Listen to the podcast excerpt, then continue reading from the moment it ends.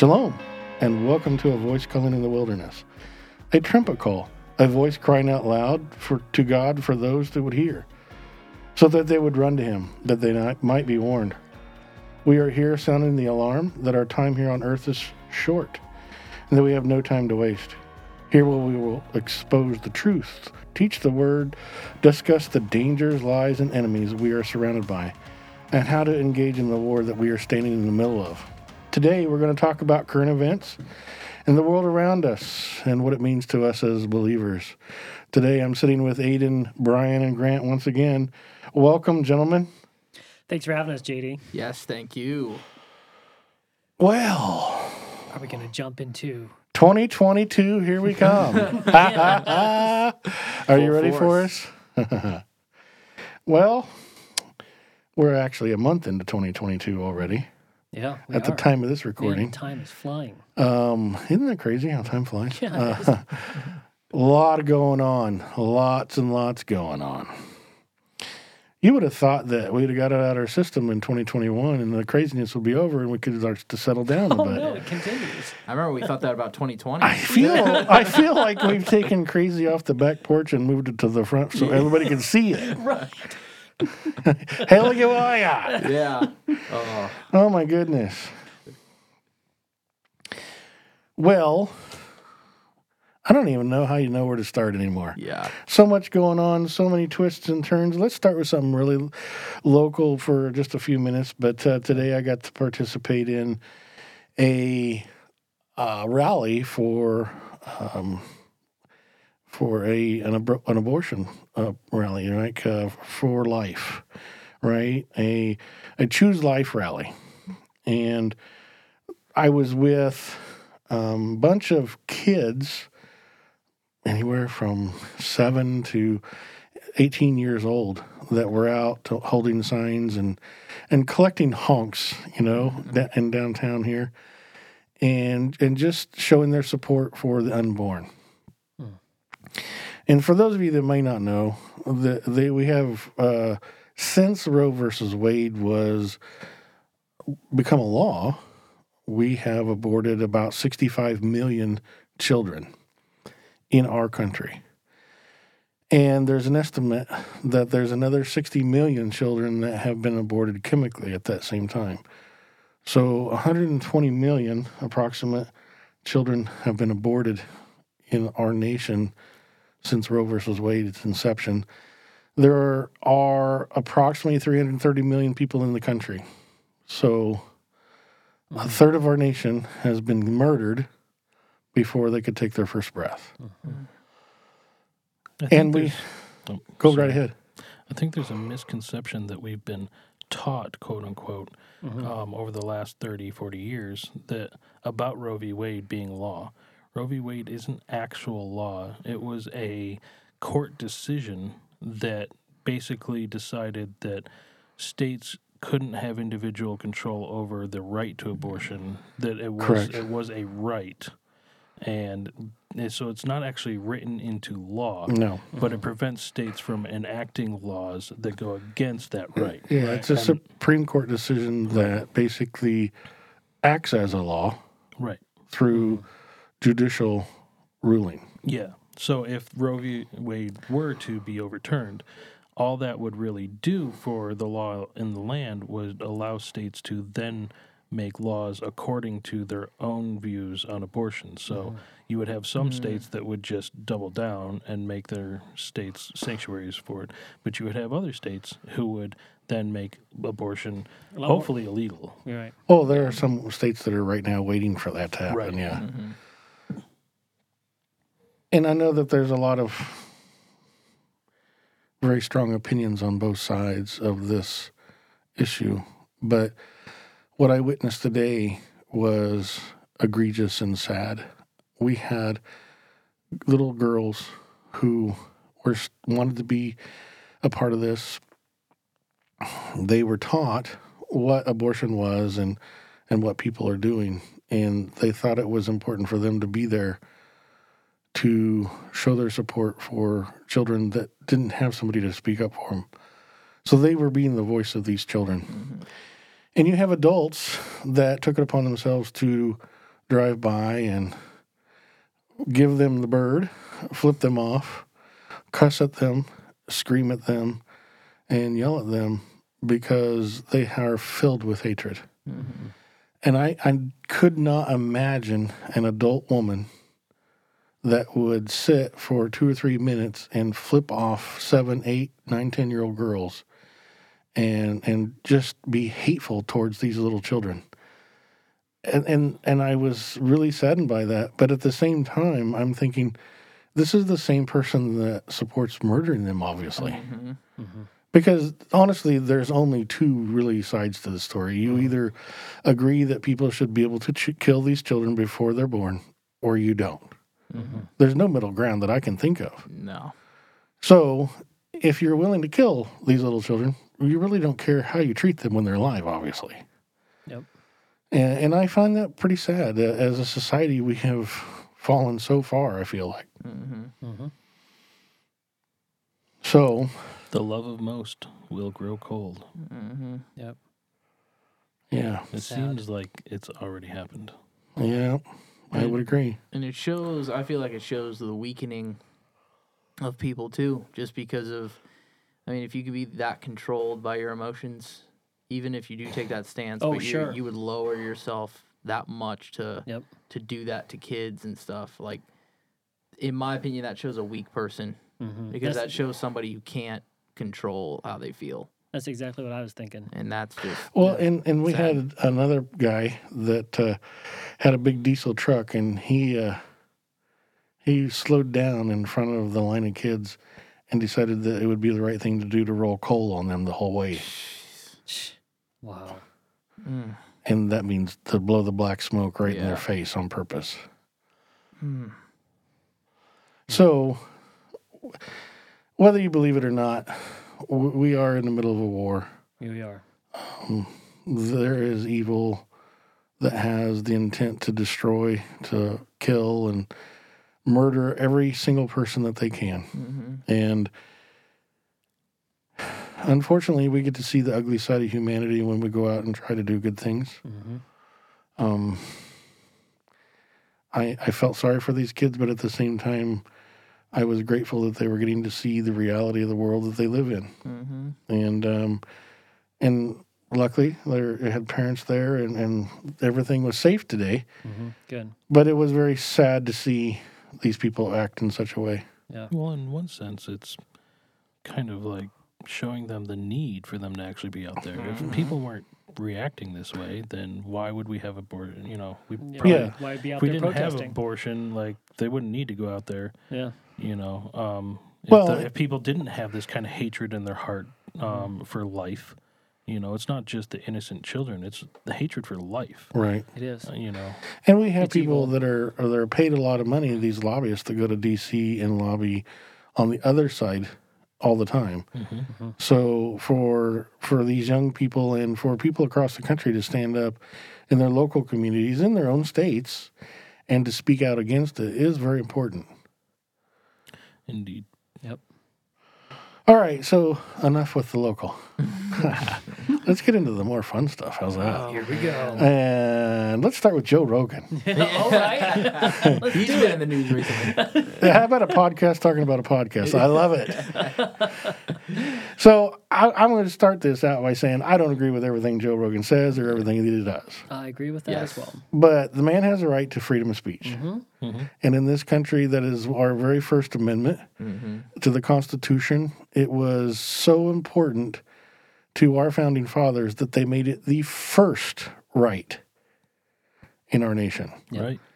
To be able to speak and to be able to say what you want and to not have entities of power take that away from you. But boy, oh boy, when you have a man who's willing to talk to really anybody, he doesn't care. He'll talk to left, right, middle. He doesn't care who you are, and ask questions that common people want to ask, right? And people come on and give him honest opinions and provide evidence in some cases for their opinions or what they are saying are the facts, which if you have an evidence for it, and then it's hard to argue with. But and the expertise. A lot of these people are experts in their field. Yeah, medical professionals that have been doing this for 20, 30 years. But because he's allowing people to come on and speak against the narrative of the day, we have a mob that is wanting him to be removed and his voice silenced. That is not America. No. Mm-hmm. I mean, I know I've only been here for 52 years, but I'm pretty sure I know what America is supposed to be like. You might be one of the few. At least it seems like that anymore. Yeah. But in America, we're supposed to be able to have different opinions. And guess what? If it's a podcast, if it's a radio show or TV show, and you don't agree with what it says, change the channel. Yeah. Up until about 8 or 9 years ago, we were allowed to have different opinions. Actually, I would argue it's been a little bit longer.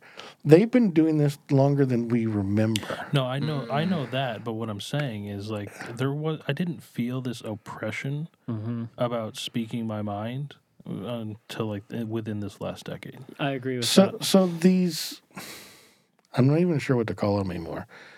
I want to call them American Marxists. Hmm. And I don't even know if that's the right term.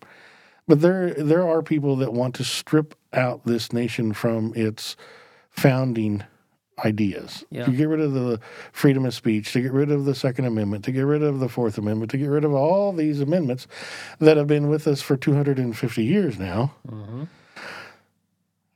But I remember I was thinking about this when the Joe Rogan thing first came up, and I'm going, when do I really remember them starting this push for real? Mm-hmm. And I think it was Don Imus when he had his little gaffe on there with the girls' basketball team. And they demanded he be fired. And I'm going, yeah, that was the first time I remember them actually going the cancel culture coming across. How long ago was that? Oh, man, I'd have to look it up, but it's been a while. I mean, I remember Imus in the morning when I was young. Yeah, it's probably been at least 10 years. Mm-hmm. And maybe more. It might have been 12 or 14 years. They've been canceling people for 20 years or so. Yeah, but slowly. But for me, yes, I remember Don Imus was the first one that they successfully got off the air. Okay. And I mean, he didn't do anything all that bad, honestly. And matter of fact, he probably a tenth of what they do today. Yeah. But they went after him with a vengeance, and they destroyed his career. And I remember at the time saying, well, if you don't like what he's saying, just change the channel. Yeah. Why is that hard? I mean, I don't We're like... We're not hiding the exit strategies. You know what? I don't like to listen to Don Lemon, but guess what? Yeah. I never tune into him. No. Really? Me neither. But isn't that the great thing? He's lost 80% of his viewership anyways. I don't like to listen to Rachel Maddow. Guess what? I never watch her channel. But isn't that the great thing about differing opinions is there's options? Exactly, right? Well, that's what I thought growing up, right? Who was it that just left CNN?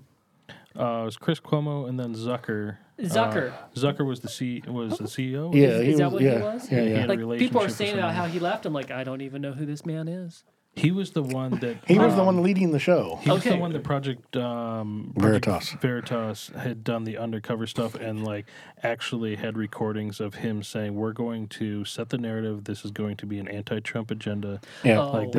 He's the one that said that. He's the one that said that. He put this whole new dynamic in motion. Okay. Wow. I was just saying that because I don't watch CNN. Yeah.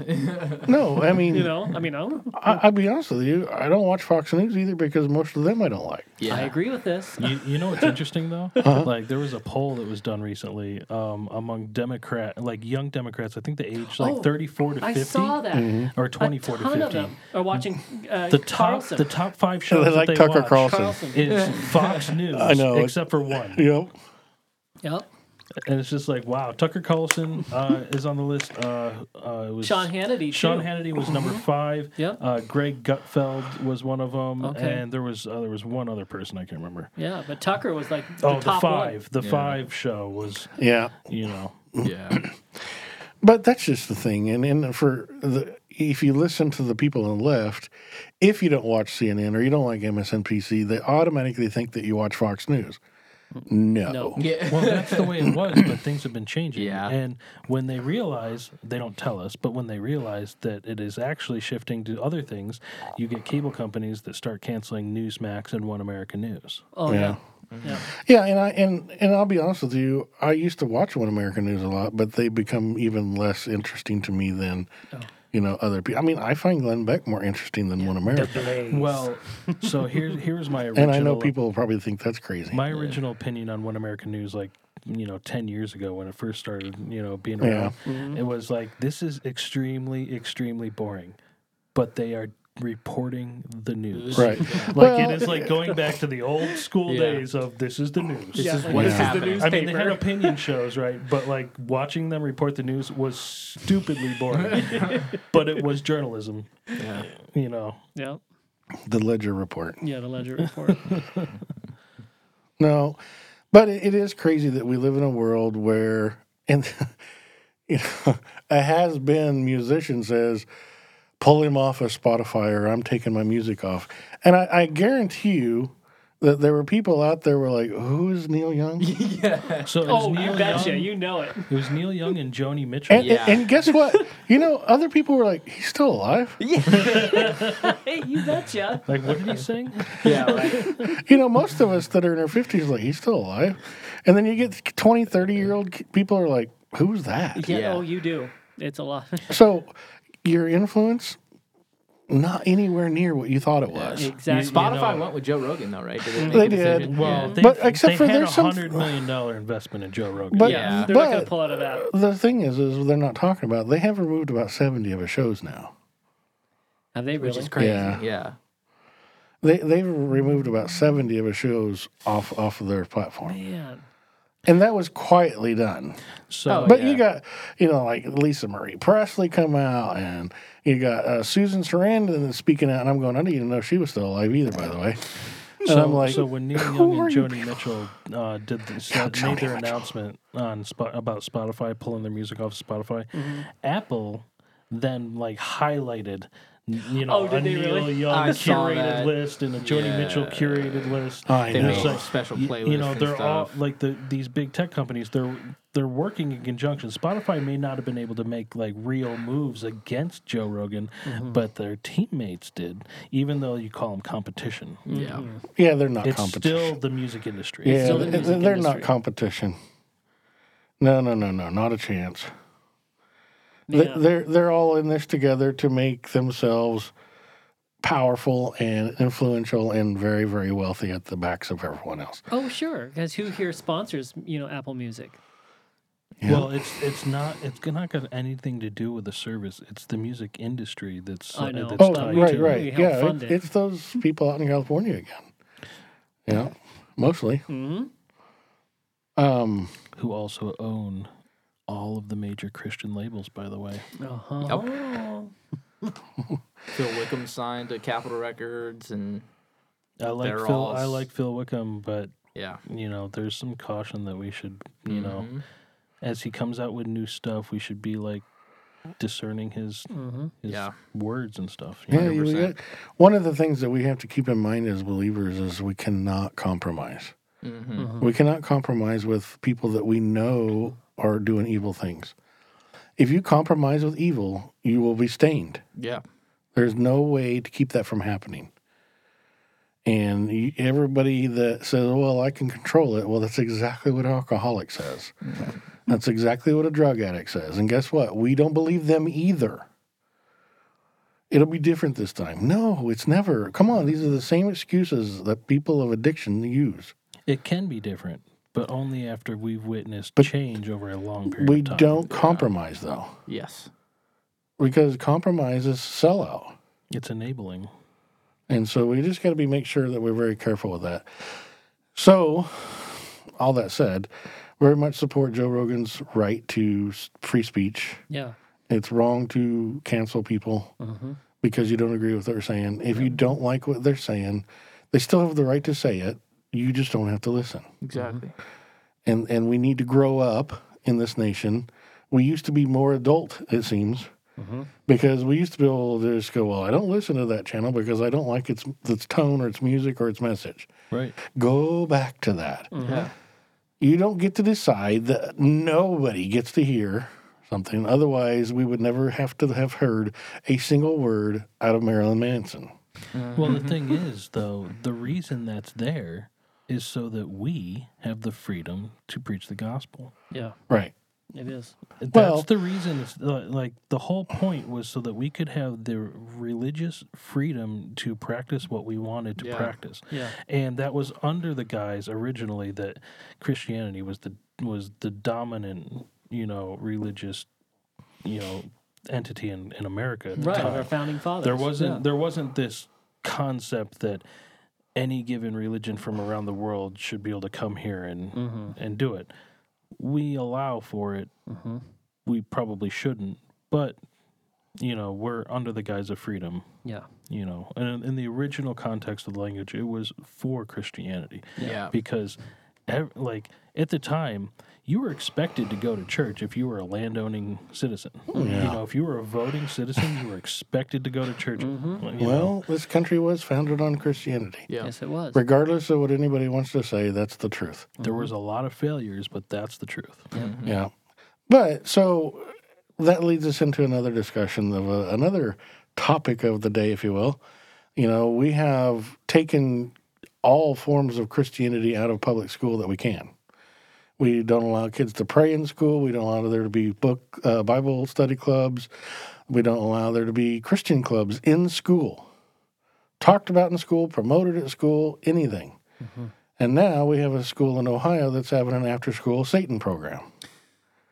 Mm. Wow. And it was promoted in the school as an after-school program. And yet we can't do Christianity. Yeah.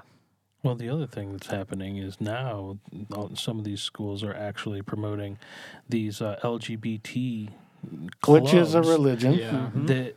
That doesn't require parental consent to be in. Yep. Yeah. And this is happening as low as middle school. Oh, yeah. Well, there was a school that just got, I want to say it was in Kentucky or Tennessee, one. They just had another blow up at the school board because in the elementary school they were doing it. Mm. I mean, wow, these kids shouldn't. And then these parents are labeled domestic terrorists. Well, yeah, because they're standing up for their kids. Because they're standing up for their kids and trying to. We just had a substitute teacher that was fired in South Carolina. I saw the video on that. Dude. Because she wouldn't call the child a cat. Because the kid identifies as a cat and was meowing at her in class. They fired her because she refused to identify a human girl as a cat. Wow. Dude, if I tried doing something like that, my father would have beat me. Like, you're not a cat. Right? Get out of here, crazy person. Come on, man. See the belt coming off. Yeah. We have got to stop supporting people's psychological problems like this. They need help. They do. There's a lot, and it's becoming more and more so. Hey, do you think some of these people took Matt Walsh's book against LGBTQ, saying with its titled "I Am a Walrus"? Do you think they took it literally? Probably. Well, I think it's getting to the point where it's like, well, if you can do that, I can do this. I'm just going to do it just because I can. What's that lady that became a wolf? No, it's a man. It's a man. It's a transgender man. Man, that's right. Who identifies as a wolf. A wolf, yep. Oh, good. Oh, dude. And it's funny because somebody was interviewing him or whatever, and No. So they were asking them a couple different things or whatever, and I think they had him on Good Morning America or something, and. So they were asking him to howl and stuff like that, But they asked, You mean do wolf understood English? Well, they were asking, do you do this in, everywhere you go and stuff like that? Do you do this in the classroom? And then they're like, no, I'm not crazy. Oh. What? Yeah, you are. No, actually, it's they know. Oh, good. They know it's not crazy. That it's not right. Yeah. Oh yeah. You may not be crazy, but you're wearing crazy clothes. Wow. I mean, we laugh about it, but there's some real mental illness there. There is mind control. This if this movement on sexual confusion is not a religion, then it's a social paradigm that has its own progenitor. So I have an uncle who contracted COVID back in November, and he went to the local clinic. He lives in a very rural area. He went to the local clinic and got tested, and they did the swab in both nostrils, and they said, well, you have COVID in both nostrils, so you're going to need to be on quarantine. And he said, okay. Well, what happens if he had only had COVID in one nostril? I don't know the answer to that. I had never... I was wondering this. I'm reciting the story as I was told, not saying that I interrupt, that I understand it. That's a good one, Grant. Sorry. I had never heard of getting swabbed in both nostrils. I've never heard of that either. And then being told that, but this is what they told him. And so he goes home, and he said, you know, I really don't feel all that bad. And the nurse or whatever it was said, oh, you're going to feel really bad soon. Okay. And he said, and she was right. But he had a form of COVID I had never actually heard of before. He said, one, he did lose his taste and his smell. Mm-hmm. But he said he had cramps, and they started in his feet, and they worked his way up into his legs and into his abdomen. Oh, wow. And his guts would just feel like he was being twisted inside out for, like, weeks. Mm. And he is not politically correct, I guess is the most... nice way I can put this. But she said, well, so somebody from the county is going to get a hold of you and talk to you about, you know, who you've been in contact and what the rules are with your quarantine. And he said, okay. He goes, I understand. He said the very next day, he got a knock on the door. He lives on a farm in the country. The sheriff is standing, or a sheriff deputy is standing on his porch to come tell him what his rights are under quarantine. And tell him where he can go and what he can't do. What state was this in? I'm reluctant to say. Okay. But so this deputy says, I want you to understand you're under quarantine. And my uncle said, well, I call it house arrest. He goes, no, it's not house arrest. It's quarantine. He goes, well, to me, it's house arrest. He goes, okay. He says, well, you can't go to any military base. He goes, okay. He says, you can't go to a retirement home. Okay. You can't go to the post office. Okay. And all these places he's listed, they're all government agencies, mm-hmm. right? Or government controlled. Mm-hmm. Government you can't controlled. Go to a hospital unless you're going to be a patient. Mm. He said, okay. He goes, and you know, what's your name on your birth certificate? And he told him, he said, so in a month from now, when we ask you, it better be the same name. What? And it's like, what? He goes, and he said, and then, you know, he goes, so he said the county will email you in 14 days to tell you that you're at 12:01 midnight to tell you that you're now off of quarantine.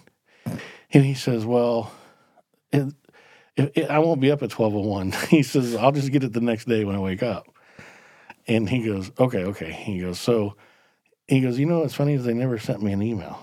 I said, no, because if they were to send you a letter of correspondence saying you're now released, then you were under house arrest. Uh-huh. And so legally they couldn't do that. Oh, wow. I said, they skirted the law is all they did. Oh, yeah. But he said, that same day, somebody from the county called, and they asked all these personal questions. He didn't know who this person was. They're asking personal medical questions. Wow. I wouldn't have given it to him. Yeah, no, you have to, or they send the sheriff. Let him send the sheriff. The thing is, that's HIPAA regulations. No. How are you sure that that's an actual official government employee? Because they called you. You didn't call them. Dude, you have no idea the questions. All these people that call and scam people to try to get your personal information. So, send the sheriff. So one of the questions they asked is on your birth certificate, does it say male or female? And he says, well, male. He says, my name, you know. And he said his name. He goes, that's an obvious male's name. And he said, okay, so do you identify as a male or female? Mm. Granted, my uncle's like 74. I am so glad we live in the free state. Yeah. And my uncle says... Again, remember, I said he's politically incorrect. He goes, I have an appendage that reminds me every day that I am a male. Oh, my word. That transgender person was probably I can't take this. He said he had to say hello 3 times because the line went dead. Oh, my word. And then the guy goes, okay. He goes, so have you been urinating? He goes, yeah. Because it's a weird line of questioning. He goes, what color is it? What the heck? He goes, does it smell? He goes, I don't get down there and smell it. It's blue. But, I mean, they just ask all these invasive questions. Dude, I wouldn't answer any of that. And there was a, like, and I shortened it, quite honestly, because this was an hour-long conversation, but there was, like, 5 or 6 questions to deal with gender. And they wanted to know how he felt. You know, do you feel like a male? Oh, my word. I mean, it was just what does this have to do with COVID, for one? Why are county and government officials involved in this? All right, can I put my tinfoil hat on? Oh, yeah, go right ahead. This is fun time. If they're asking, you had COVID, and they're asking, like, how you feel. Yeah. Like, it's almost like they implanted something like, okay, so how do you feel? All right. So there is... Make sure at this segment of the episode you put on your tinfoil hat. Yeah. There's a study that came out that correlates the loss of taste and smell to a genetic predisposition. Really? So if you had a certain, like, genetic, you know, structuring within that thing and you got COVID, you lost your sense of taste and smell.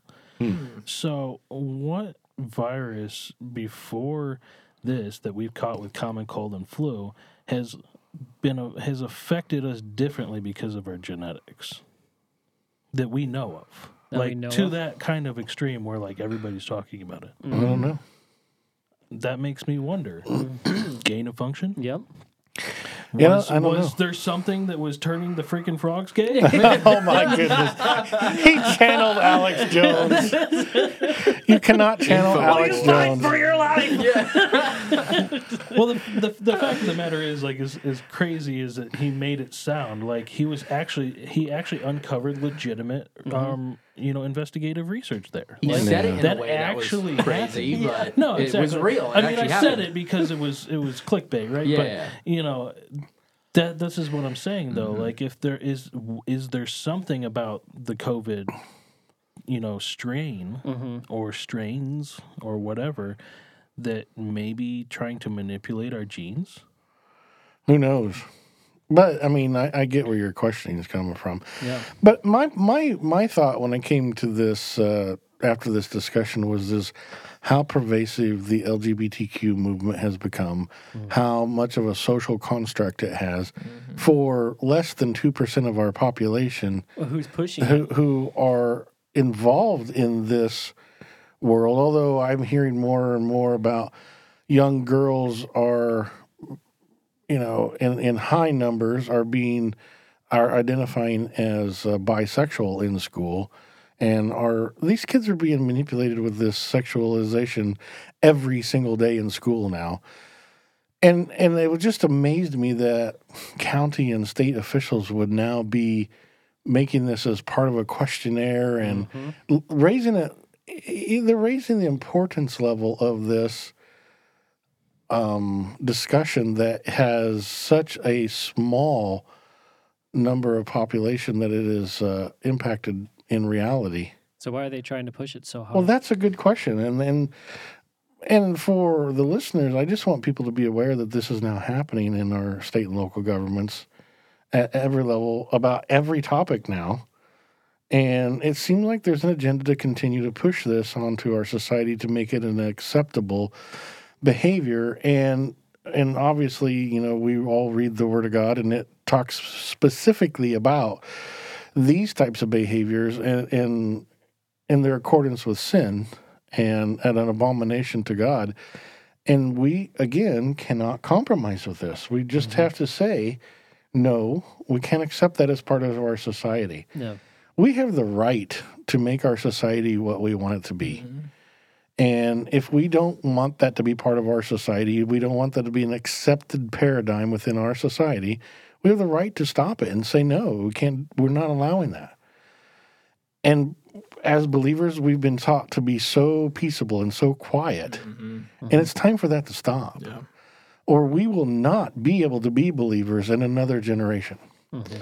Well, since when is it okay for the government to represent the fringe minority? Because that's what all this the true people that are in this category or support this category is a vast minority in this country. Absolutely, right? It is, and yet at every level in media and government, this is being pushed. Oh, it's being pushed so hard. Like it has to be everything. Yeah, everything. And that's not an accurate representation of America. No, it isn't. No, but here's the thing, and I want people to understand this too. We're not advocating that they should be abused or singled out or denied the ability to live the way they want to live. Quite honestly, if this is the lifestyle that you've chosen, I do not care. Mm-hmm. I'm kind of sad that you did, because I know that there's a bad future in that for you, but you have the right to do that. Mm. And I wouldn't even propose for a moment to deny you the right to do those things. But guess what? It doesn't need to be normalized in our society to say that it is not only should be accepted, mm-hmm. but it should be celebrated. I'm not going to celebrate you doing something I find that's destructive. Mm-hmm. If I think it's destructive for you to do it, I'm not going to celebrate it. And when Christians celebrate it, they break God's heart. Mm-hmm. Right. Exactly. And that's really what we're talking about is and quite honestly, when the government gets involved, when the county and all that, then it's now they're trying to normalize it. Oh, yeah. They're trying to say that it's no different than blonde hair or blue eyes. Mm-hmm. And it is different than that. You know what's interesting, though, is this is happening in America, a population of 330-ish thousand or million people. And probably, 60, 70% of Europe, this is also becoming like a cultural idea and norm, right? And then Europe is more accepting because they've been pushing Christ out of their system for a lot longer than we have. Yeah. But the rest of the world, which is a large portion Muslim and communist, which is anti-God, and then, Africa is probably the most Christianized continent in the world right now. But the rest of the world does not allow these types of ideas and to come forward. In Muslim countries, they'll take you to a tall building and throw you off. Yeah, it doesn't happen in Russia. It doesn't happen in the Middle East, and which is not the majority of Muslims, by the way. Yeah. The Indochina region is actually the majority of Muslims by a long shot. Right. Yeah. And Africa, it's not accepted, and well, maybe South Africa to a degree because they're, So where are we seeing this? British. We're seeing this in, Canada, Australia? Well, we're seeing it in Canada. We're seeing it in America. Yep. We're seeing probably a little bit to a degree in Australia. British-influenced, things under the crown tend to be, the same, be more accepting. I think Australia is probably a little bit less than we would think, South Africa being in that same boat. Europe is probably, France and Italy and Spain are probably some of the bigger ones that... JD, it's an experiment. It is. It is an experiment. Because where I don't see a lot of this? I haven't seen one person yet. The elitists. Not one billionaire has come out and yeah. No. I know several. I mean, a lot that I work with too. And I'm telling you, there's no transgender family member in any of their genes or family members at all. No. It's male or female. Well, that's because it's not. That's why I'm saying this is an experiment. Yeah. Well, it's not just an experiment, but it's another form of division. Well, that too. They've paraded this out and into the society to create more division and distraction. If you think about it, we're greatly distracted by this in society. Maybe not us particularly, but society is distracted by this. And when you have them distracted, you can do a lot of things. Pass a lot of bills. They're not good for the rest of the people. Takes your eyes off of what's really going on. Mm-hmm. Right. And good night. We have a lot of that, right? Yeah. we have distractions from that. We have, distractions from all kinds of sources. And, It really is about keeping people asleep and keeping them, in the dark about what's really going on so they can't fight against that. Mm-hmm. And this is just another one of those things. But I find it to be very – I think it's a cause worthy to speak out against in the schools. Yeah. I am more concerned about the indoctrination of children than I am about what people are doing in their, you know, in their house. I find this whole topic to be quite weird and interesting at the same time. They've opened up a discussion about sexuality and sexual preference and it's not like we've ever before, you know, openly talked about, well, are you having sex with blondes or brunettes? We would never do that. Yeah. Do you like tall girls or short girls? Well, they do. Heavy or thin? They do. We don't have those conversations. No. But it's okay to talk about if I want to have sex with another dude. Yeah. That's weird. Yeah. That is weird. Not at a government level, but like at a social level that happens. No, but I mean in news media, in your TV shows, in your commercials for selling shampoo, for selling breath mints and Bic razors. I mean, come on. Did you not was it not Bic, who was it? Gillette. Gillette did it. Yeah. Best the man can get is now offensive? Mm-hmm. I mean, seriously. Well, we have never had discussions about what goes on in the bedroom so openly until they introduced this LGBTQ stuff. And then now nothing is taboo. Well, it's not just because of LGBT. It's coincidental then. It's the normalization of sexualization, period. But they want to make it so prominent and free that it's like nothing. It doesn't matter if you are married or whatever. Like beyond that, they're pushing like non-monogamy, and not having relationships, and all that stuff. They're trying to normalize sex to a point where nobody blinks an eye when something happens right in front of your face. Yep. I would say, and we've been down that road as human beings before. Does nobody remember Sodom and Gomorrah? Yeah, as in the days of Noah. Yep. Yeah. I mean, seriously, we have historical context of what a bad idea this is. Exactly. But they're also, I would say, it's what you're saying, Grant, and I'd also say it's an identity thing, where these people identify. Like they make it their personality. They make it their identity that, like, oh, I have sex with men or I have sex with women. It's like, as heterosexuals, like, I don't go around, like, you know, proclaiming that I have sex with a woman, you know? Like, it's no one cares. No one cares. And I don't care about theirs. Exactly. So if that's the lifestyle you want, go do so quietly. I don't want to hear about it. Yeah. And it's like, wow, you're making it so much, like, about your identity and, like, your personality. It's all about them. It's all about, like... That's what you identify with. Like, that's their purpose almost. But I feel like it's a necessity for them to get you to agree that it's right. Yes. Right. They want you to hear they want to hear you say that. Yeah. If you need everybody else to confirm what you're doing is right, then you are questioning whether it's right. Exactly. Yeah. Exactly. It's a good way to need that affirmation. It's a good way to throw it back. Somebody else tell me it's okay. Yeah. Yeah. That's exactly what I'd also say it's an intention thing too. Oh, everyone I would totally agree with that. Who's had that lifestyle has had very traumatic childhood. Yeah. And they strive for attention and just affirmation. And there's a psychological statistics that would show that in the 90% range, they were either molested or some other sexual abuse as a child. Yep, 100%. Yep. And they'll all, you know, openly deny that publicly, but the facts are the facts. Yeah. The statistics show it. Yeah. For sure. But all of that to be said, to just if you have your kids in public school, please be aware of what they're teaching. And this is pervasive in every lesson now, in every subject. I've seen math classes that are using this agenda type stuff in there as part of the lesson. Wow. So we have to be aware of what our children are being taught, and we have to continue to push for alternative educations. Yeah, and that's happening too. Yep. That's happening a lot more than I think we're made aware of. Mm-hmm.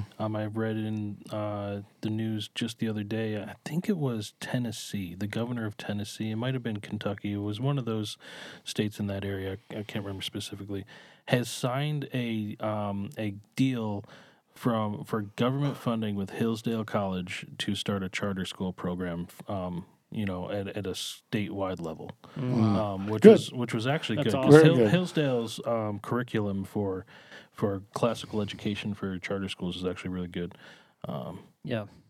And here at New Hope, we're actually starting the process of our own school, which is awesome. Well, we're going to actually have a meeting on it later this week, so we're excited. Yes.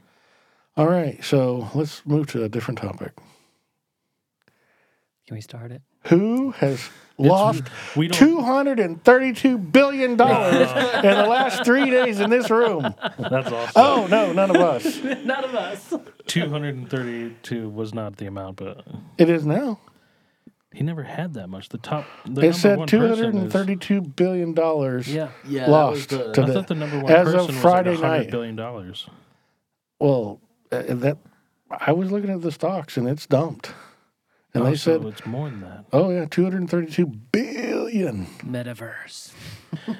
We don't have time to get into the metaverse today. No, we don't. But man, oh man, when your social media giant loses 232 billion, personally, ooh, something bad's happening. Mm-hmm. Well, this is what happens when your net worth is just judged by stocks and and assets that are not liquid. Yep. You know. And you know, he's not the only one that lost a lot. There was a big dump in Wall Street this last week. That's crazy how it brings down the S&P 500.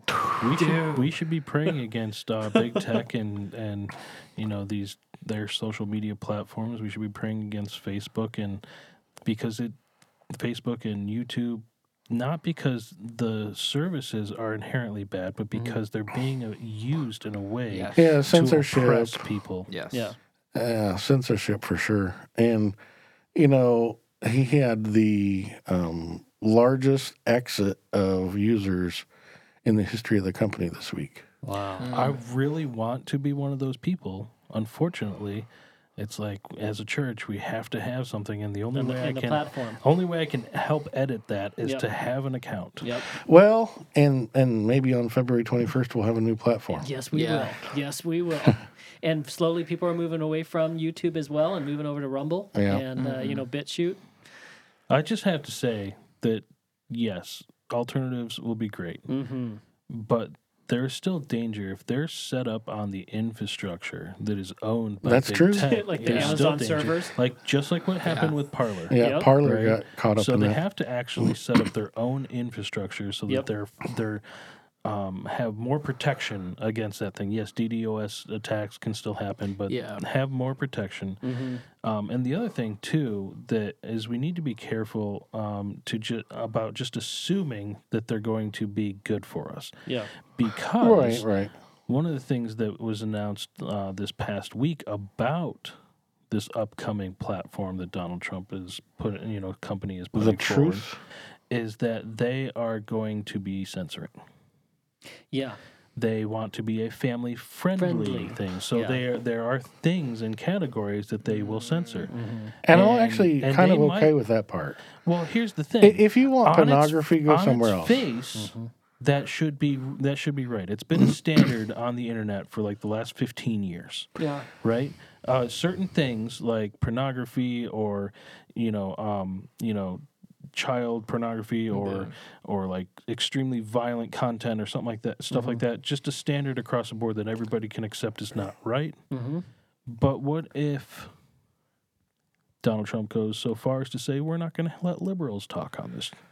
Well, I don't think he will do that. Then it just becomes a cultural divide. And I agree, and I don't think that'll happen. But what I'm hoping to see is this is more of a reflection of society's desire. And where you can have a societal... This is what we've decided our societal norms will be. I'm hoping. You know, and we don't want to see murders on there. You know, I don't want snuff films on there. No, 100%. And we don't want graphic violence. No. We don't need Grand Theft Auto being on there. No. We don't need pornography to be on there. We don't need, Girls Gone Wild or whatever. Rumble Those things don't have a place in our normal society. Right. Rumble has the same type of, censoring. Terms and conditions about that sort of thing, right? Yeah. Right. And I think if we stick to those, and it reflects the society, which is the users, then it's okay. Yeah, exactly.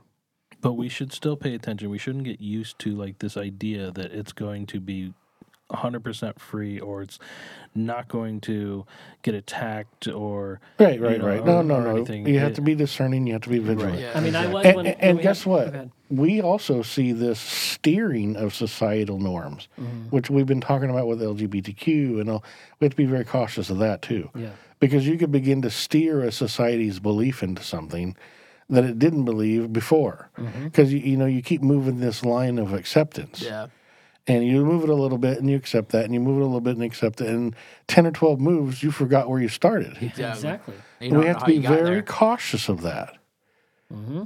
And the social media platforms and all this technology that we live with today, they're wonderful tools to be able to communicate across a long distance. I thank God every day for them, because I do a Bible study that includes people from all over the United States, thousands of miles away from where I'm sitting, and we're able to do that because of technology. Yeah. I think it's a great thing. Yeah. But we have to be responsible with it. We have to use it, correctly, and we can't compromise our morality or our beliefs in order to be part of it. Right. Yeah. I think that's our magic word for today. What's compromise. That? Compromise. And you're going to hear a lot about that late in the next few weeks, I think, because it is so important for us to go back and realize that we have compromised. A lot. Mm-hmm. And we need to back off of it and go, you know what, I made a mistake and I'm going to undo that. Yep. Jesus was loving and stuff, but he didn't compromise. He laid down the law when he had to. Mm-hmm. Yeah. And here's something that, and I probably won't re-describe it the way that I once had the words for, but I have the understanding of it, and that's that all things created, anything created out of nothing or out of where it didn't exist before and it was created is something that came from God. Yeah, right. So, all our new technology, the people who had the ideas to build like the foundations and the frameworks and the ability to go beyond these things, all were things that were inspired by God, because God is the creator. Yep. Amen. God-given gifts. Yep.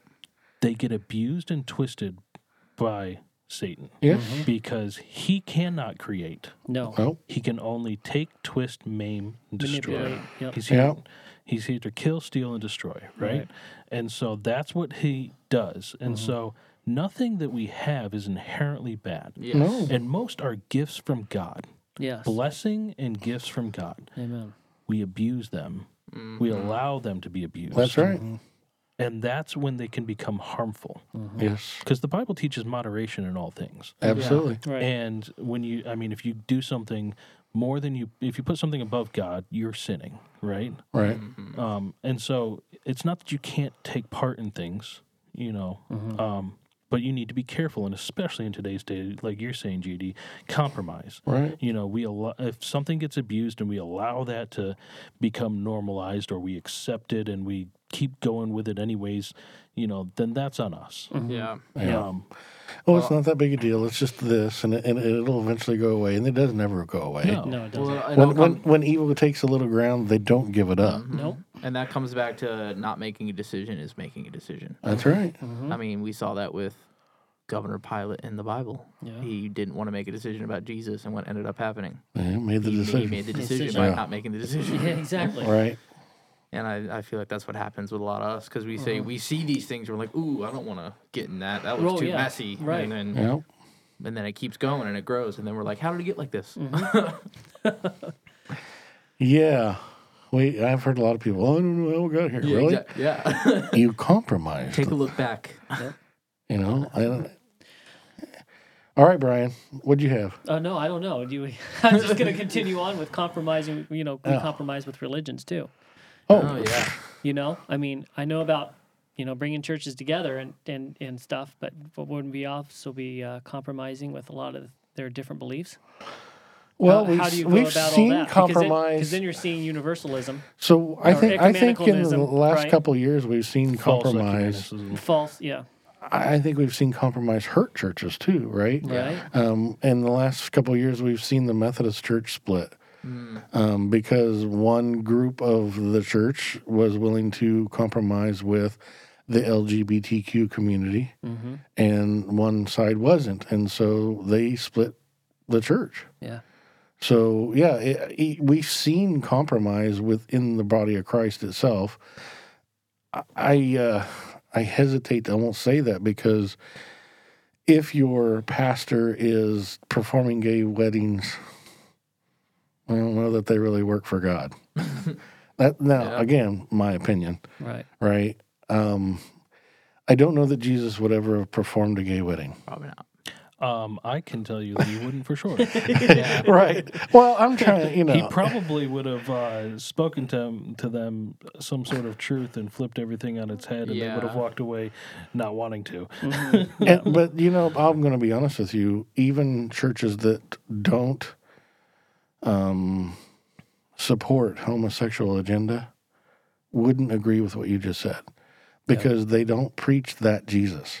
Yeah, they don't. They don't preach a Jesus that was willing to fight for righteousness. They're ignoring a large portion of the gospel where Jesus confronted Pharisees. Exactly. He didn't do it in a maleficent or belligerent way. He did it in a way he spoke truth, and they had nothing to refute him on. Yeah. They would ask him questions. He would answer them the way they should be answered, and there was nothing that they could say because— They had no righteousness to stand on. Yeah. Yep. Exactly. Yep. But that's not what is preached in a lot of churches in the West. Oh, they have a really, really. I heard a pastor call it. They treat Jesus like a buffet. They just take what they want to hear. Mm-hmm. And it's typically the stuff that makes you feel good and love. Exactly. Anything that could be construed as sternness or standing firm. Mm-hmm. Or anything that would set down a rule, thou shalt not do, is not taught. Yeah. But here's the thing, though. Like, they claim they're preaching love, right? But what they're not really acknowledging is that God's divine love includes not wanting you to do the things that are bad for you. True love does what's right for the person, not what the person wants. Exactly.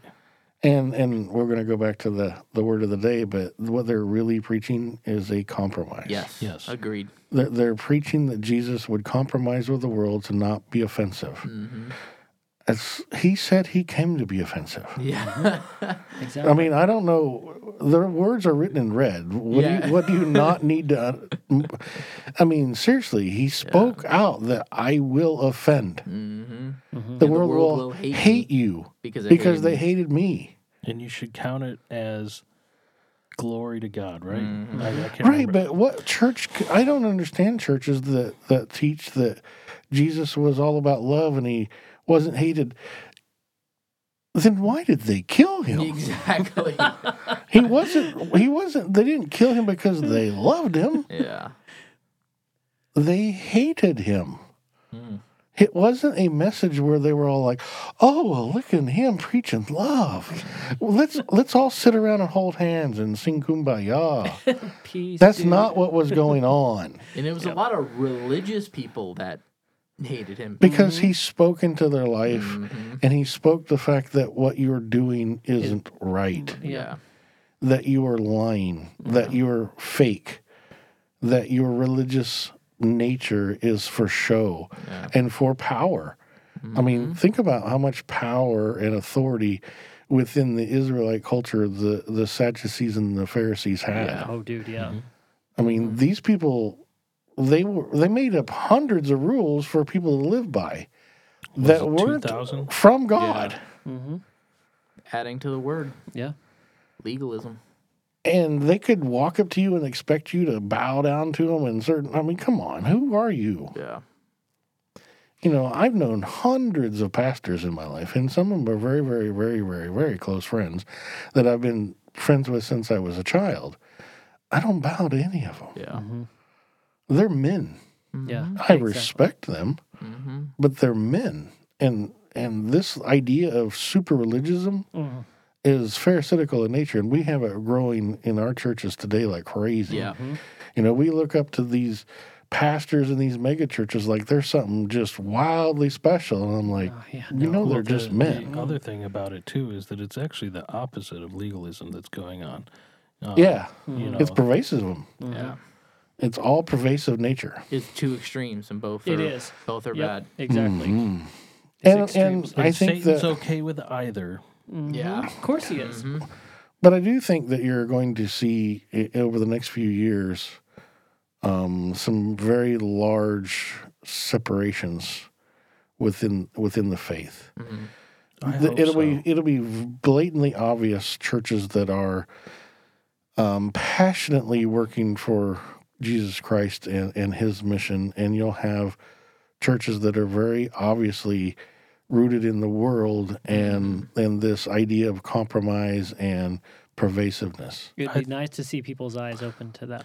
I think God's calling his people out. Mm-hmm. But I don't want you to think that it's going to be 50-50 split. No. The side that is on Jesus' side is going to be very small. It's going to be very small. It's always small. Yeah. When Jesus preached, "You must eat of my flesh to have any part of me." Mm-hmm. Oh, man. How many people left him at that point? Mm-hmm. Yeah. Yep, he had, like 2,000 followers at that point? And he was left with 12. Mm-hmm. Yeah. Yep. Mm-hmm. Yeah, and that's the part that I hope people understand is there are a lot of people in our churches and in our communities that we love and we believe that we share a faith with. Mm-hmm. But when the rubber meets the road, you're going to say goodbye to many of them. Mm-hmm. The path is narrow and the gate is narrow. Mm-hmm. And we're not here to feel good about who's walking with us. We're here to feel good about who we're walking with. Yeah. And that is him. Mm-hmm. And I pray and hope that all of my friends and my family go with me, but I can't make that happen. No, you can't. You pray for them. It has to be their choice. Yep. Everybody has a choice. And when somebody falls by the wayside, I'm prepared to mourn for it, but I'm going to continue walking the path that he's given me. Here's your percentage, Grant, 0.006. From 2,000 down to 12. Oh. Yeah. It's 0.006. Ooh. Well, all I can say is keep praying for your friends and neighbors. Keep praying for your families. And stand. Don't compromise. And always speak the truth. So if they...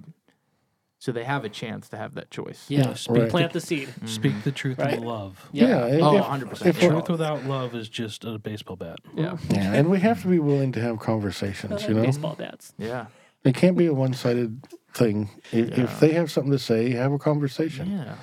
If you don't have the right answers to answer the questions, find somebody to help you. Yeah. Mm-hmm. Stop thinking that you have to walk this life alone. Mm-hmm. Jesus sent his disciples out 2 by 2. Yep. We are not meant to walk alone. We're not meant to try to walk the Christian walk alone. When you fall down, if you have nobody to help pick you up, you'll stay down. Yes. So find people that think like you. Find people that believe the way you believe and walk with them because they will help you get up when you get knocked down. Mm-hmm. And I promise you, this is a fight. You're going to have rounds where you get knocked down, and you're going to have rounds you knock the devil down. Yep. So might not win don't try to do it alone. Yeah, we might not win every battle, but we do win the war. Yeah. That's right. We know the end. Yeah, we do. And all we are is doing the best we can to get to the end. Yeah. You know? And you know, there is a special blessing for those that die in his name. Yeah, that's right. Amen. The first to be resurrected and rule and reign with him for 1,000 years. Mm. So are we running out of time today? I'm sure we're getting there. What do you got? We wanted to talk about the virtual reality of Metaverse, didn't we? That's literally a whole episode. We're going to do a whole episode on Metaverse. So, to be continued. JD came in here fired up about something else. Yeah, so it was good to hear what was on JD's heart today. Yeah. That's true. So next time. But don't worry, that is coming. All right. Yeah, we'll get to Metaverse. We have time. Okay. I'm going to be writing an article on it soon. Yes. Oh, yes. Good. I hope you put that on the website. Oh, it's going on the website. All right. Be on the lookout for that, people. So is that just a Grant, like an article? Like we have an articles page on our website now. Right now there's only one, but we will be adding more in the next... I got to say that new website's really kind of neat looking. It looks really good. Who built that? Did you build that? No, that was actually built by Kevin Santiago and Angel Summit Ministries. Shout out. Nice. There you go. Yep. We don't have any sponsors yet, but we have great support. If you're a ministry or a business and you have a Christian business, and look at this for websites. Look at this. He's going to do it for different sorts of technical services, whether it's administration or whatever. They are very helpful. They helped us with our website. And what's that name again? Yeah, it's Angel Summit. Okay. They are very knowledgeable, and be praying because we might actually be partnering with Kevin a little bit on some future podcast stuff. Nice. So, do you guys have a website that we can check you out at?